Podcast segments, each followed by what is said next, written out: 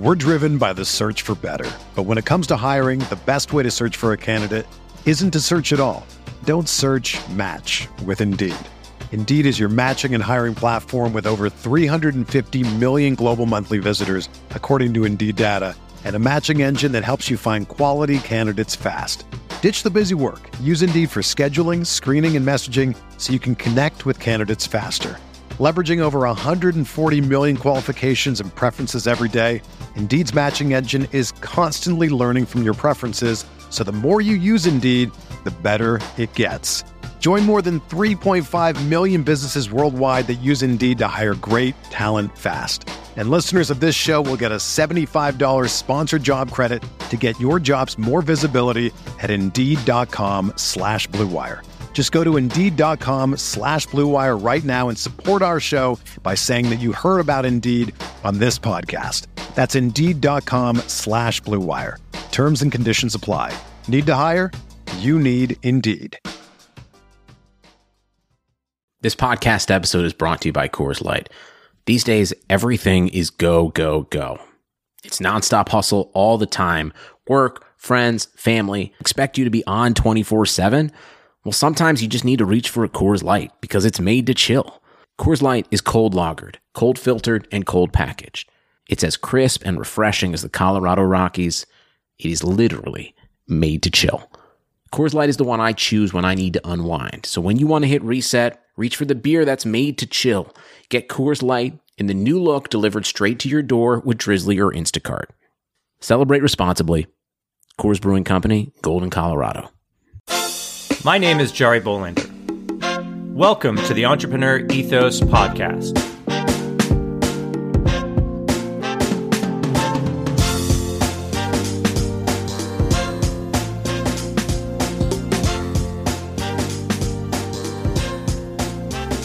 On this podcast, we're going to take a deep dive into the traits, values, beliefs, and skills of all sorts of entrepreneurs to learn how to build a more ethical, inclusive, and resilient world.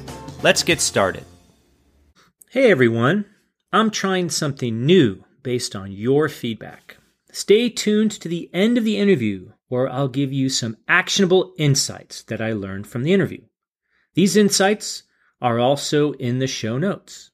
As always, thanks for listening.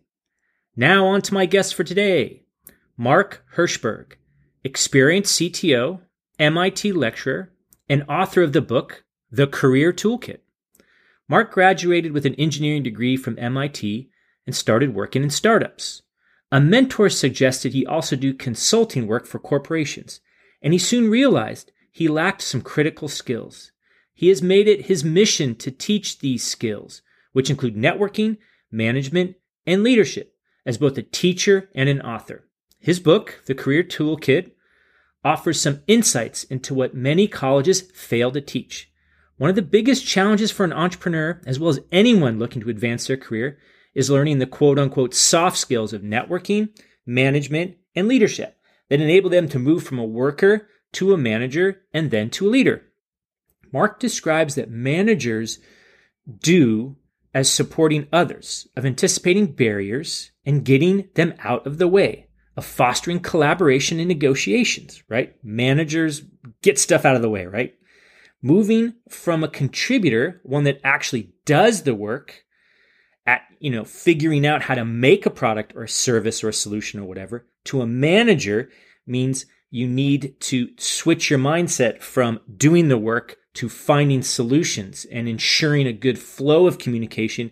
And actually, the most important thing is helping people work together and getting out of the way, right? While learning these skills requires a shift in mindset, Mark thinks everyone can learn them. Now, let's get better together. Mark Herschberg, welcome to the podcast.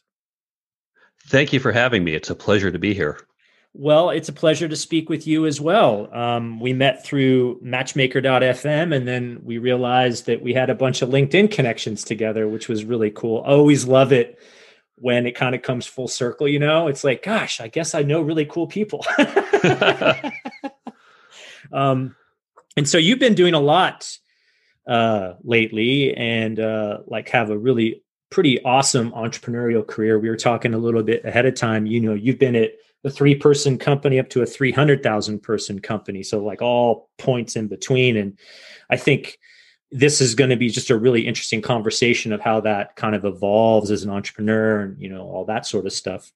Um, we'll, we'll get to all that in a second. But what I'd really love uh, for you to tell everyone is how you got to do uh, what you're doing today. I have a really interesting career. I came out of MIT back in the 90s during the dot com era, and I knew I didn't want to do big corporate jobs. So I fell into startups as kind of the last resort. But it turned out to be the right place for me because I love them. And so I began my career doing traditional startups, small number of people, kind of building something, trying to change the world. Along the way, my mentor suggested you should do some consulting this is going to help you expand your skill set. So I did some consulting. I've helped a couple Fortune 500s who wanted to play startup. I also discovered along the way that there are all these skills we need that no one's ever taught us leadership, communication, negotiation, networking. I had to develop these skills myself because they weren't taught to me in high school or college.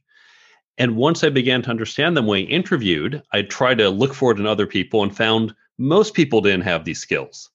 So if I couldn't buy it, I had to build it. I had to train up folks. And as I was doing that, MIT had gotten similar feedback. Companies were saying to MIT, look, you produce very smart people, but they don't have these skills. And similar feedback has been given to universities across America that we're just not developing these skills. So MIT wanted to put together a program.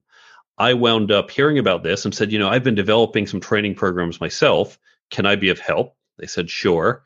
So I said, Here you go, here's what I'm working on. They said, Why don't you help us teach this program? And so, in addition to building startups, I've had a side career teaching at MIT for the past 20 years, which now led into my book, The Career Toolkit Essential Skills for Success That No One Taught You.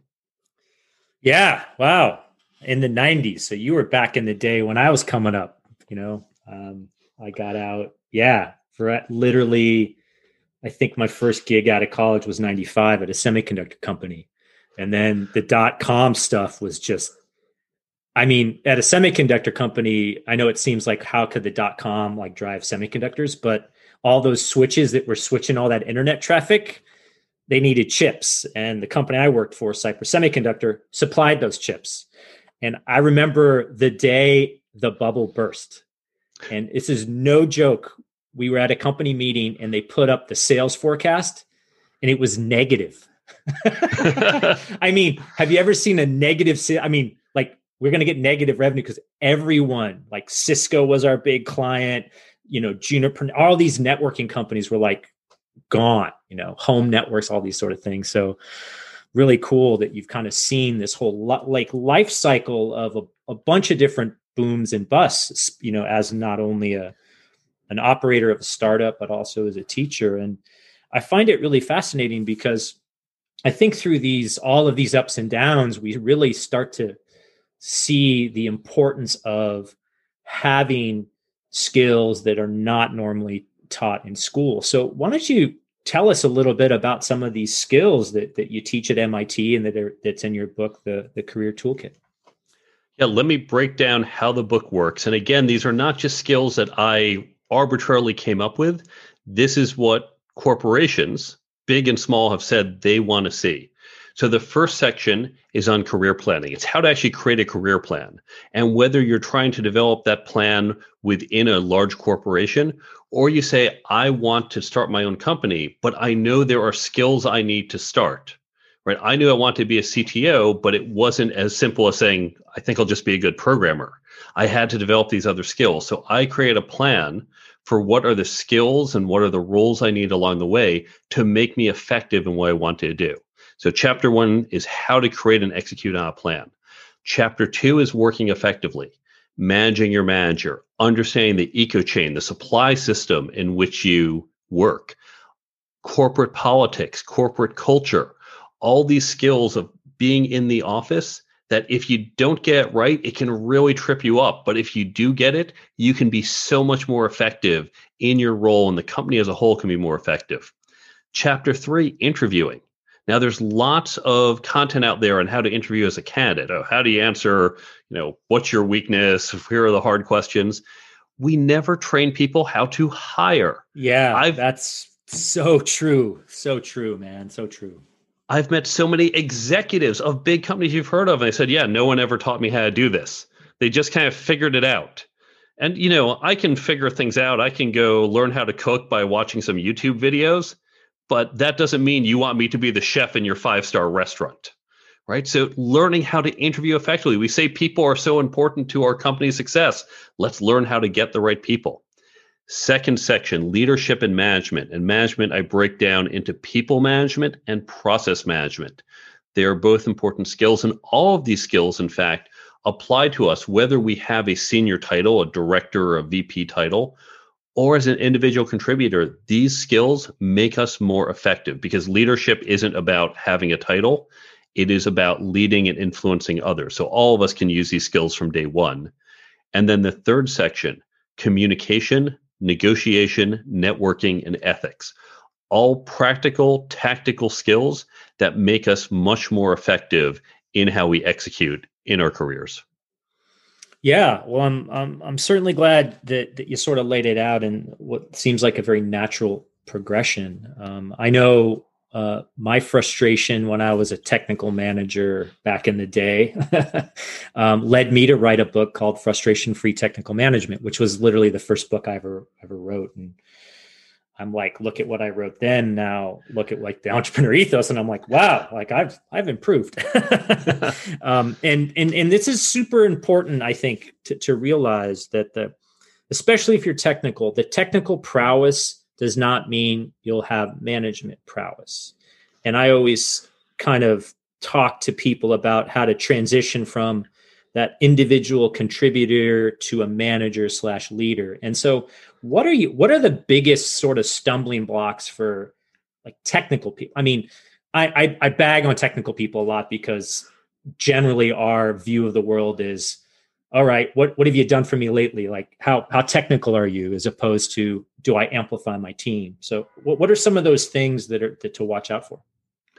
Well as you've alluded to the biggest step to making our careers from individual contributor to first level manager because we've gone from even as a junior contributor, we're solving some type of problem engineering, marketing, finance, whatever.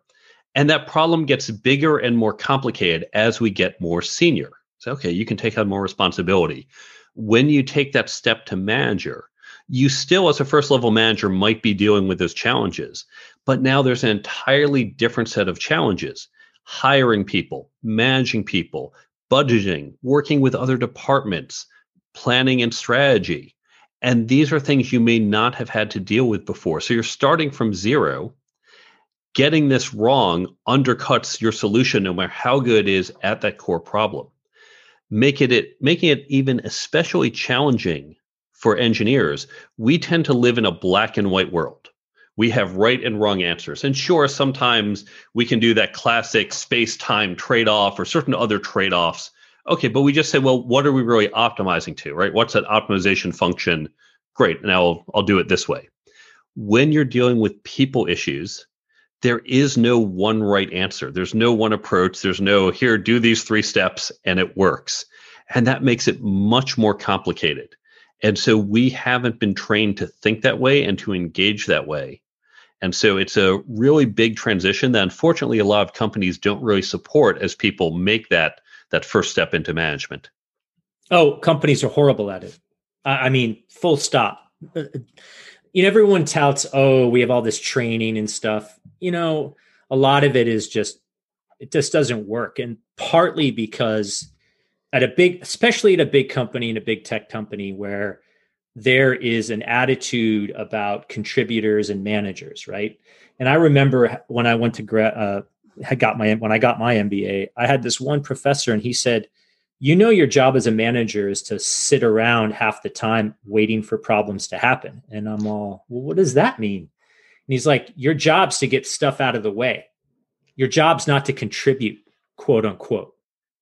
And as a technical person who used, was used to contributing and like solving problems, writing code, debugging chips or whatever, I had the hardest time with this.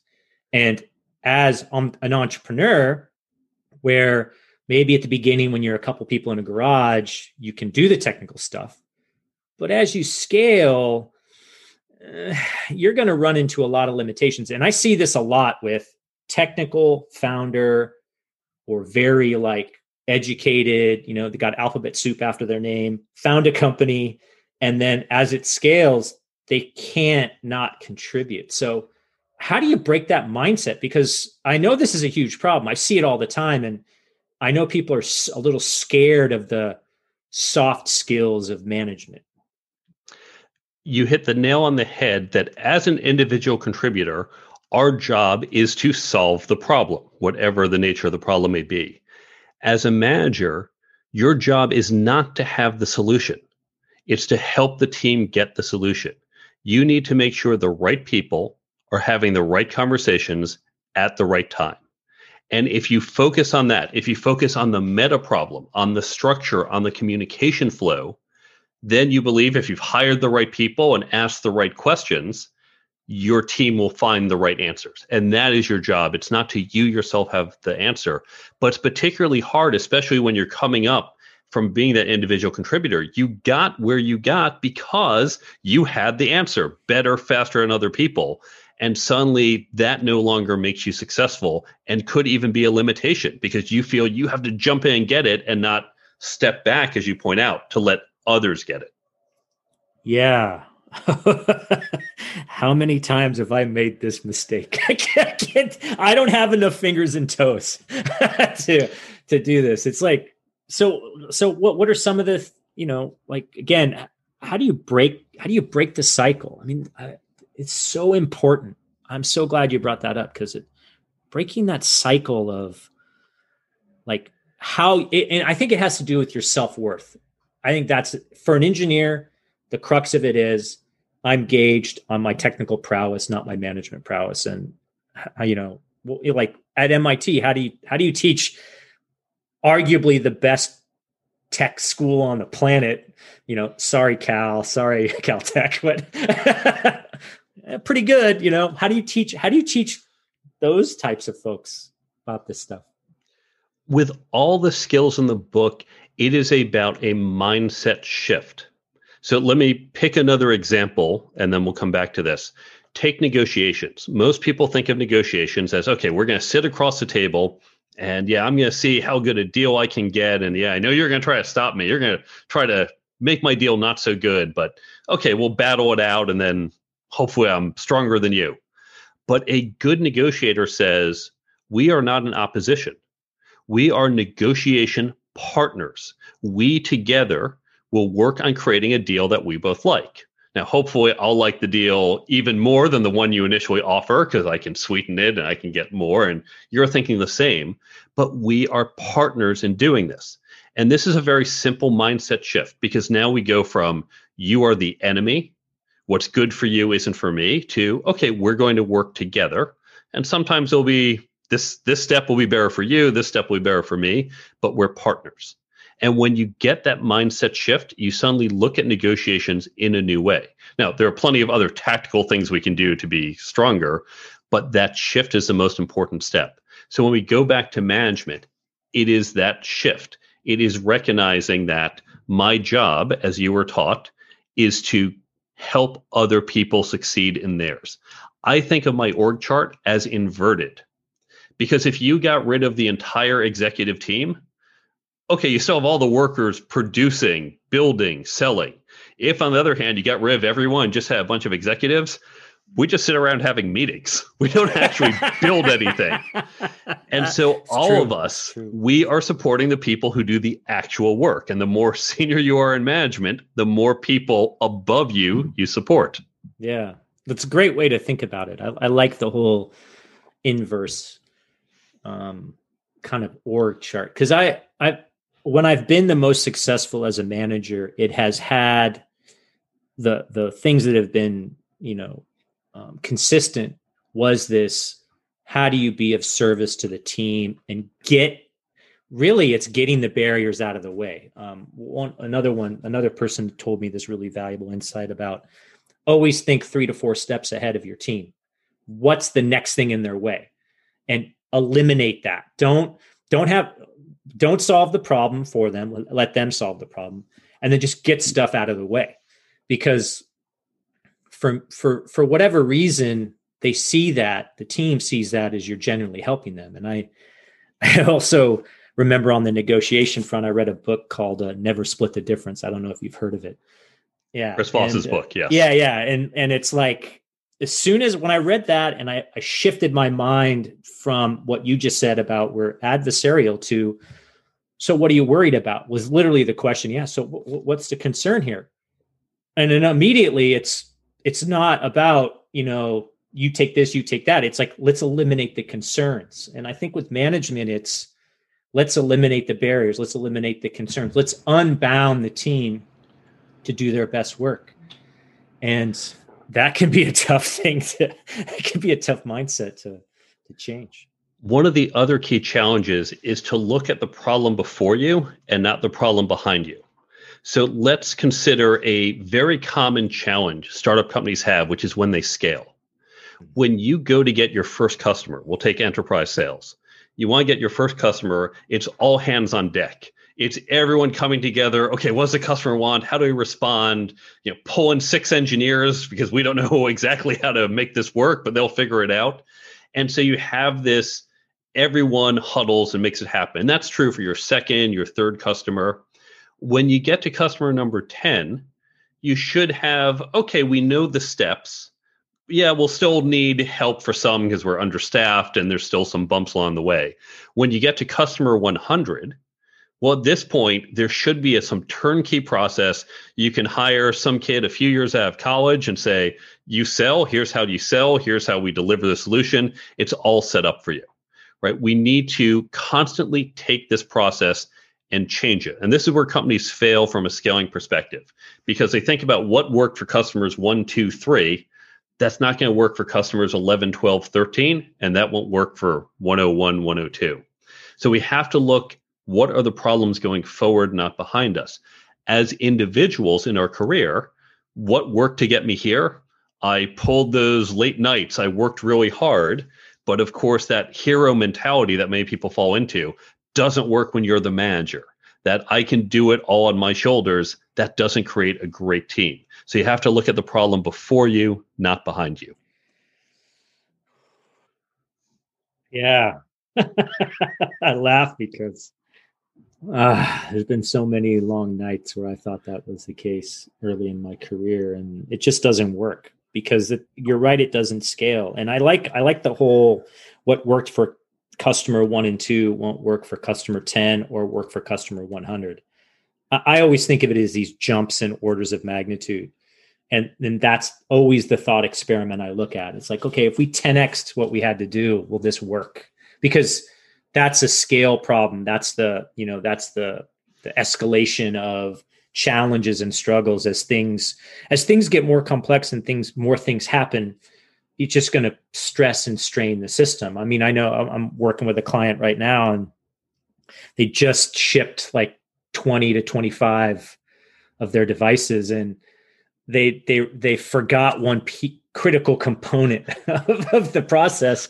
And now all of a sudden they got to call everyone and be like oh no this is how it works. So like those stressors are really important and those thought experiments are really quite quite interesting. And and i i think that as as someone trained in engineering once you make the shift you actually become a lot more powerful because then then you start applying that engineering mindset to these squishy problems that are kind of like more theoretical thought experiments is the best way I can put it. And and and so as you take people through, you know, the, this career toolkit methodology, are there do you teach them about like thought experiments for management? Because I've found that really useful to do I guess it would be scenarios or whatever, but I'm always like what's my heuristic in here? Like how how come I I know we're not going to it's we're going to zig and zag all over the place but like what are the guardrails in my heuristics to like look out for? Are there any of those that you could share? When we teach this at mit we make it more concrete this class is not one where i and the others just stand up and lecture all day long we actually do role playing exercises we do case studies, we do real projects. Sometimes they're building systems, sometimes they're engaged in certain characters, and they act out these activities. They take on a role, we give them the objective, and they try to succeed. Now, with the MIT students, we take a very engineering centric approach. And what happens is they tend to fail at these. And they fail because they do the we're going to throw raw IQ it. points at it. Yeah. Right. We're just going to engineer it. We're going to use the formulas. And they forget about the people issues, the process issues, the management issues. And they fail. And It's in that moment of failure, something MIT students are definitely not used to. It's in that moment of sometimes abject failure that they go, oh, wait a second Right. We have to consider not just getting the formula right, but how we present it to get buy in or how we coordinate among the different teams. And so that's how we do it at MIT. Now, for those who might be reading the book or those who are just trying to learn this through other sources, you can replicate some of this. It's less about that hands on experiment. It's great if you can do that but it is the peer learning. It's when when they fail, they get into that moment of I suddenly realize there's something I have to pay attention to. And then it's not just having someone like me up on stage saying, we'll do ABC, because there is no three step process for leadership. There's no algorithm for networking, as much as we might want it as engineers. oh, I want one. Please give me one. Please give me one. and so it's in these discussions where we say, okay, well, what went wrong? Or in this situation, if we haven't done it, how is it you would lead? Oh, that's an interesting approach. I would have done it totally differently. But okay, I see why you'd go this way. And suddenly I expand my understanding of a complex situation because there's no one right answer. So the more perspectives I have, the deeper my understanding. So, what I recommend to people is to use the techniques we use at MIT, use the techniques that top business schools have been using for decades, create peer learning groups. Mm. Now, there's a download on my website. It's a free download that explains how to set this up. So, you can set up these peer learning groups in your current company or organization. Or if you're on your own, if you're starting your company, create some peer groups. Find those other founders. I'm sure you're in some type of meetup groups or mailing lists, but meet up to discuss the topics as well. You can take my book and break it down to the different chapters or sections and say, let's talk about this. And, you know, have you had any situations where this applied or would have applied? What have I? And discuss it. If you don't want to use my book, though, no worries. Take any other book you like. Download how to do this. This is not just a ploy to sell books. Read some other great books listen to great podcasts like this one. Do a discussion on each of these podcast episodes. The important point is you get some topic, some source from a book, an article, or a podcast, but then have that discussion to really enrich your understanding. Have that discussion with peers. Yeah, that's actually a really good point. I have found that peer mentorship and those peer groups, especially as entrepreneurs, are so valuable because this is such a lonely job sometimes and you don't really know what you don't know. I mean, everything is different. It's it's almost like it's alchemy at some point. I mean, it really is because yes, okay, there's growth hacking and there's some, you know, one metric that matters and blah blah blah blah blah, right? But a lot of this stuff, it's a lot of luck and a lot of being at the right place at the right time and a lot of experience and a lot of like, well, what do you think? And I'm not sure what to do and you know, I, I, belong to this thing called Founders Network, which is a peer mentoring group for, for startups as well. And what I've found, to your point, is there is power in the group as as an as an organism to help. Um, and a lot of the challenges I've had with my startups and other things, you know, I would go to the the, the group and we talk about it. I mean, that's the reason why, you know, an accelerator like 500 startups is so valuable because you just surround a bunch of people trying to solve similar problems and they're all really smart and a lot of them have eclectic backgrounds too i mean that's i think the other thing that's really really cool is uh getting different perspectives from different people's backgrounds and you know i mentioned alchemy. There's this book by rory sutherland called alchemy and he was a ogilvy ad exec. And he's similar to what you're saying. Is like there's no formula for advertising really. And well, everyone may want to have like, oh, well, the Google ads and the Facebook, blah, blah, blah, blah, blah, right? In the end, it's it's really the alchemy of human nature and creativity and fig I'm like, if it works, it works. Sometimes there's no explanation on why it works. And as an engineer, as someone, you know, who was in the semiconductor industry where everything is like you know clockwork as you can imagine i mean you know you're double e too like we hang a lot on the formula and breaking free of that is can be a challenge so is it i mean how how ha, i mean how has the feedback been you know as as these as the folks at mit go out in the world and start you know they start their career they do a bunch of stuff obviously some of them will be in management eventually. How has the feedback been? Have people come back to you and said, "Hey, Mark, you know what? That class you you um, you took, I thought it was a bunch of BS, but it really is pretty cool." it's been even stronger than that. Oh, cool. Most cool. most people they they get it. Now when you're teaching undergraduate students practical skills, there, there's a little bit of a delay before they can even apply them. But we've had students over the summer, they say, wow, what you taught us in this module, I just, boom, there it was right in front of me. I totally understood the situation. I saw opportunity. I've had students use techniques when I taught them about uh, negotiating salary. Mm. I, I, remember I had one student, as I was doing the module, said, I have a negotiation. I have a job offer from a startup. I have to talk to them this afternoon. Gave him some techniques. He came back and said, Wow, you know, they doubled my stock options just like that. Wow. Wow. And so we've gotten that feedback. We've also longer term, I've met students who have now been out 10 plus years and they said, yeah, this was really helpful. Often they say, I wish I I really understood it better or learned more, but it got them further on their path uh, than if they hadn't done it to begin with. Yeah, I, I, don't. I mean, I know in engineering school there's a lot that has to be taught, um, but yeah, I mean, no one teaches the soft skills I mean, even in college in general, I mean, I, and I can look, there's a finite amount of time you have and you got to do whatever. Um, how, how would you, how do you think you'd go about integrating more of this type of learning, more of this type of problem solving and approaching? Um, because I think, I think that a lot of the new entrepreneurs coming, you know, coming up, they think, oh man, I'll just build an app or whatever, and then like be wildly successful. And you're like, yeah, probably not going to happen. But how how do you how do you think integrating what you're doing into like either curriculum or even into like accelerators is a great example. When I was at 500 startups, a lot of the challenges people were running into were really not they were growth challenges, but they were mostly growth along people and like interactions and how are we going to do this deal. It wasn't like growth hacking it you know it was a lot of stuff you're talking about.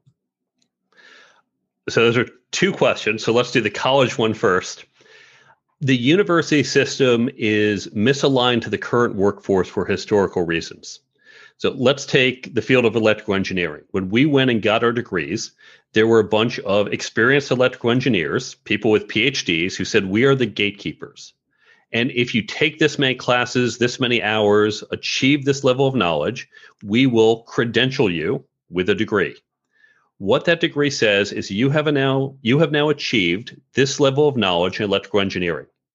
We don't know that you're a good employee, good coworker, good leader, good communicator.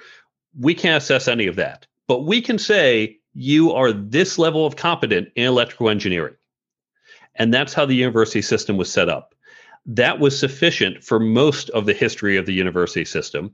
Even when you think back to, say, the 1950s or 60s with the hierarchical structures, your boss would say, Work on this problem. You say, Yes, sir. Okay, here's the solution. What next? And we worked on very compartmentalized problems. In the last roughly 30 years, 30, 40 years or so, as middle management got cut out, we started to have flatter hierarchies more dynamic teams where we interact with more different types of people and taking on some of those meta challenges, some of those management and people challenges. And the university system did not keep up with that to teach us these skills. I think this will begin to change over the next 30, 40 years, but the university system moves slowly. So, to your first question, we have to first recognize we can't teach all the skills and knowledge during the four years that most people get an education. We have to create more of an ongoing system where we have regular learning throughout the years. Doctors and lawyers, for example, have to take continuing education credits. We might even establish that every 10, 15 years, you're expected to go back for some intensive retraining because there's all these studies saying you're going to shift your career, you're going to enter a new field, you might need some deeper training. And then interwoven into this will be these other skills. So the recognition is that you don't have to teach them everything by age 22. So we will teach them a little less, but we're going to give them these other skills. To your second question, accelerators and incubators, they all figured out okay, there are some common problems, such as product market fit, teaching concepts like MVP, Geoffrey Moore's cl- crossing the chasm, teaching them basic finance. Here's how to do a budget. No matter what company you're in, you have these problems. We're going to teach you these skills. But to your point, there's this other common set of problems leadership, hiring, managing, scaling. And they, even though these problems are universal, the incubators and accelerators have not given the students the tools for this. And I think it's again because they're focused mostly on just getting you out the door over six, eight weeks and saying, okay, you got your your A round funding. That's a win. That's our metric, not about whether you can succeed long term. And so they're less optimized for these longer term skills. Yeah, very good point. And it's also a little more measurable too. I think when you get into this soft skill realm, it's hard to measure quote unquote success, although I think it's asymmetric. Um, you know, what Rory Rory Sutherland was talking about in, in alchemy. He's like, when it works, it works at such a huge level that you want to try to reproduce it, but you never can because it's so asymmetric. Um, and I think that's with good management, good leadership, good negotiation. The the gains are so huge, but they're hard to measure. They're hard to measure.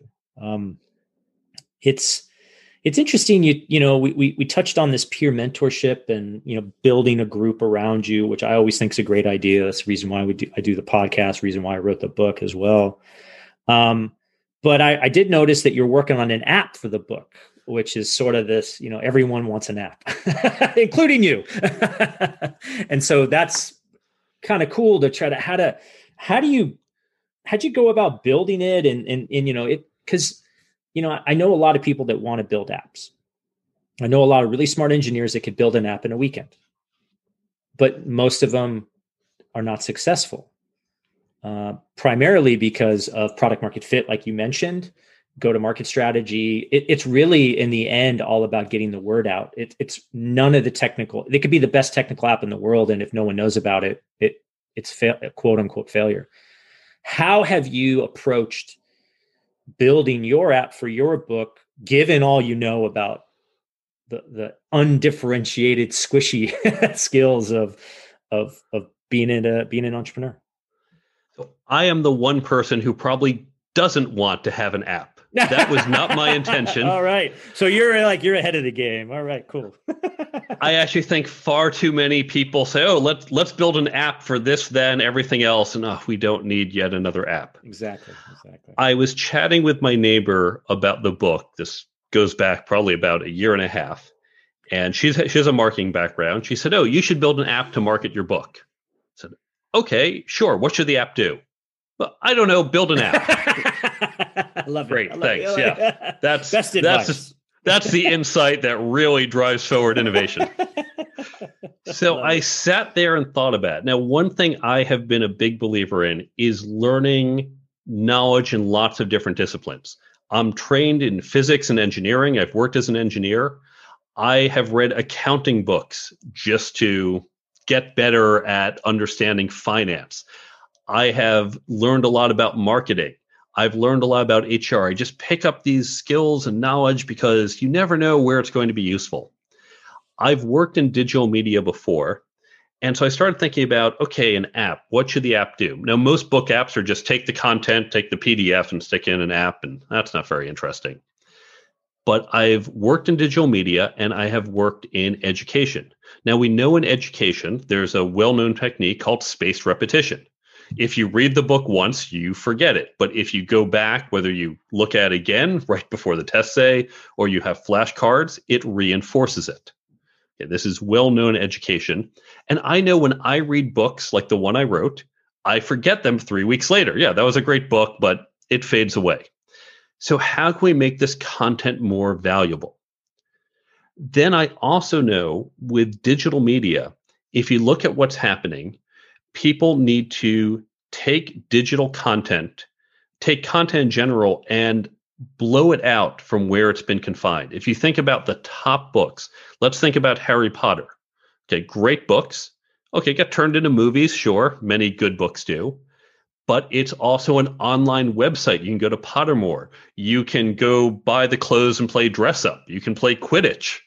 You can have all the toys that my nephews have. You can go to Universal Studios. It took the content that began between two covers and has expanded it so people can access it when and where they want. And this is what is going to happen to more and more media. We're taking it out of that linear experience and putting it in a non-linear way. So I took these ideas. Okay, I want the book. I want to get that spaced repetition. I want to make the content more accessible. And said, oh, there should be an app where you get reminded of the content you read. Now, I didn't plan to build this. I thought, oh, someone must have done this. This is kind of obvious when you think about it. I'm just going to go license it, right? Go buy the app, stick my content in there. It did not exist. And this is where, thankfully, having my background as an engineer, I said, okay, well, I know how to build this.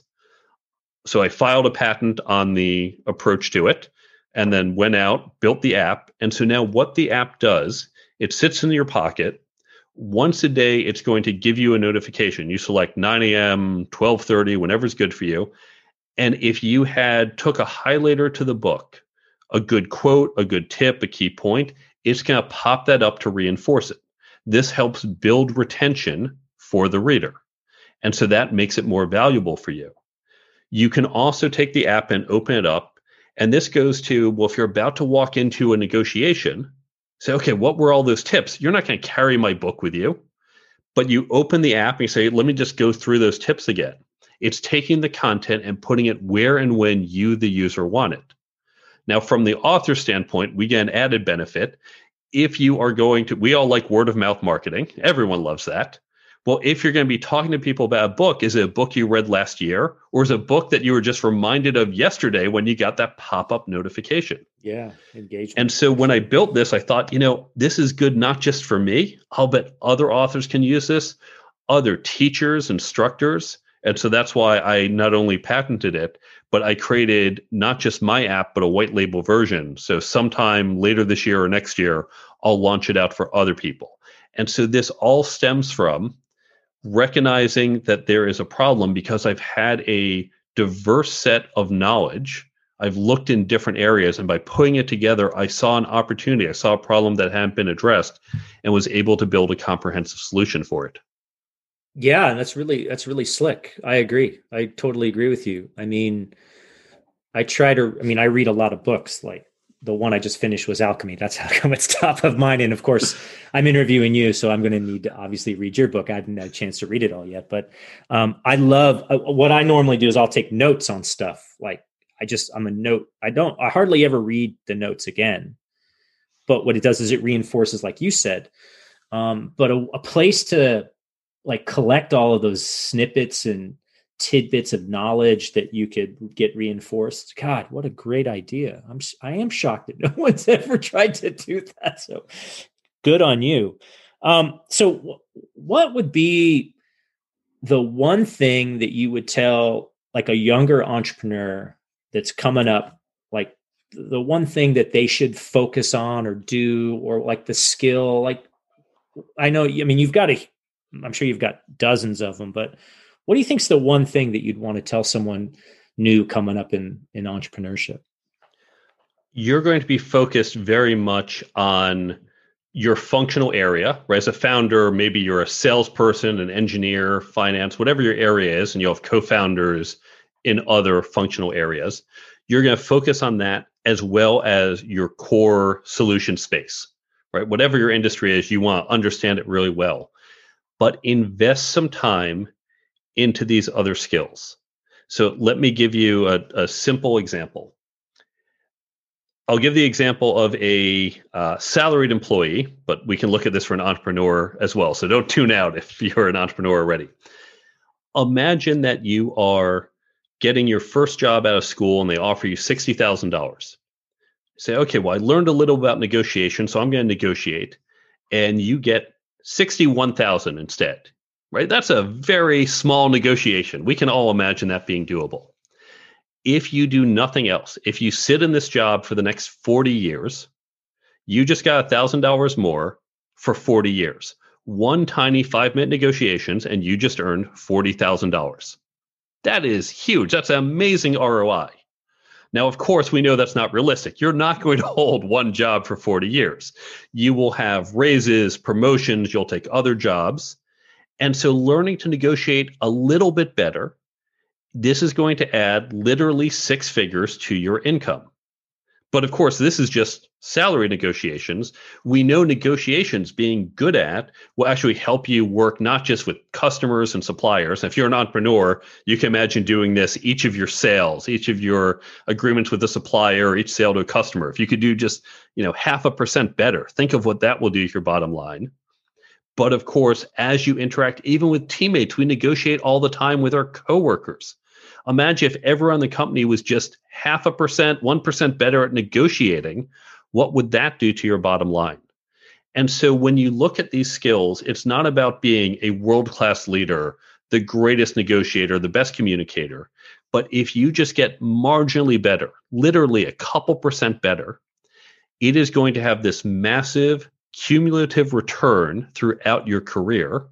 And if you can get this in your organization, if you can get everyone in your company to be that 1% better at communicating, 1% better at leading, it's going to have a huge effect on the overall operations and efficiency of your company. So invest a little bit of time into these other skills as you focus on your core competency and your industry. Wow. Well, thanks for that, Mark. Uh, I think that's a perfect place to end. I really appreciate your time. I am looking forward to your book, The Career Toolkit. I'm definitely, as an author, going to check your app out. So let me know when you've released it to a white label, um, because I know a lot of other authors that that would be cool as well. So thanks again. Stay safe and uh, keep in touch. And you can find all of this on the website, thecareertoolkitbook.com. Thanks, Mark, for a great interview. I really appreciate your time and all of your awesome insights. So, as promised, here are some actionable insights I learned from Mark. You'll probably want to check out Mark's book and website uh, to get a full, you know, feeling of what he knows how to do. But if you want to get started, here are a few takeaways that I came away with. Start shifting your mindset by learning more about soft skills. If everyone improved in these areas just a little bit, the cumulative impact would be huge. If you're looking to become a manager or are a manager, think of yourself as the person who supports the people during doing the work, right? Mark sees the traditional pyramid as inverted, where managers are the support structure, lifting up the contributors of the people actually doing the work. The best way to learn these skills is through peer groups. Form a group to share experiences and brainstorm in order to get exposed to the wide range of possibilities. Since there is really no one right answer, quote unquote, to these types of problems that managers encounter, the more you learn from others, the better off you'll be. And I think this peer mentorship idea is pretty powerful. I mean, that's one of the reasons, you know, I belong to Founders Network, which I've had a bunch of the other members of Founders Network on my podcast as well. So there you go. Some actionable insights to get started, but please do check out Mark's book. It is pretty darn awesome. Thanks again for listening. Thanks for listening to the Entrepreneur Ethos podcast. I hope you enjoyed this episode as much as I did creating it. My hope is that you learned something that can make you a little bit better. If you enjoyed the podcast, please do share it with friends and review it on Apple Podcasts or Spotify. You can also join my email list by visiting theentrepreneurethos.com to get my thoughts on what I'm doing to get better, as well as what I'm working on. You can also pick up my book, The Entrepreneur Ethos, if you want to learn the traits, values, and beliefs that I think we need to build a more ethical, inclusive, and resilient entrepreneur and frankly, world community. Feel free to follow me on Twitter at the Daily MBA and let me know if you have any questions or recommendations for a guest you'd like me to talk to. Also, drop me a note if you try anything we talked about on this or any other episode. I'd love to hear what's working for you. Until next time, keep getting better.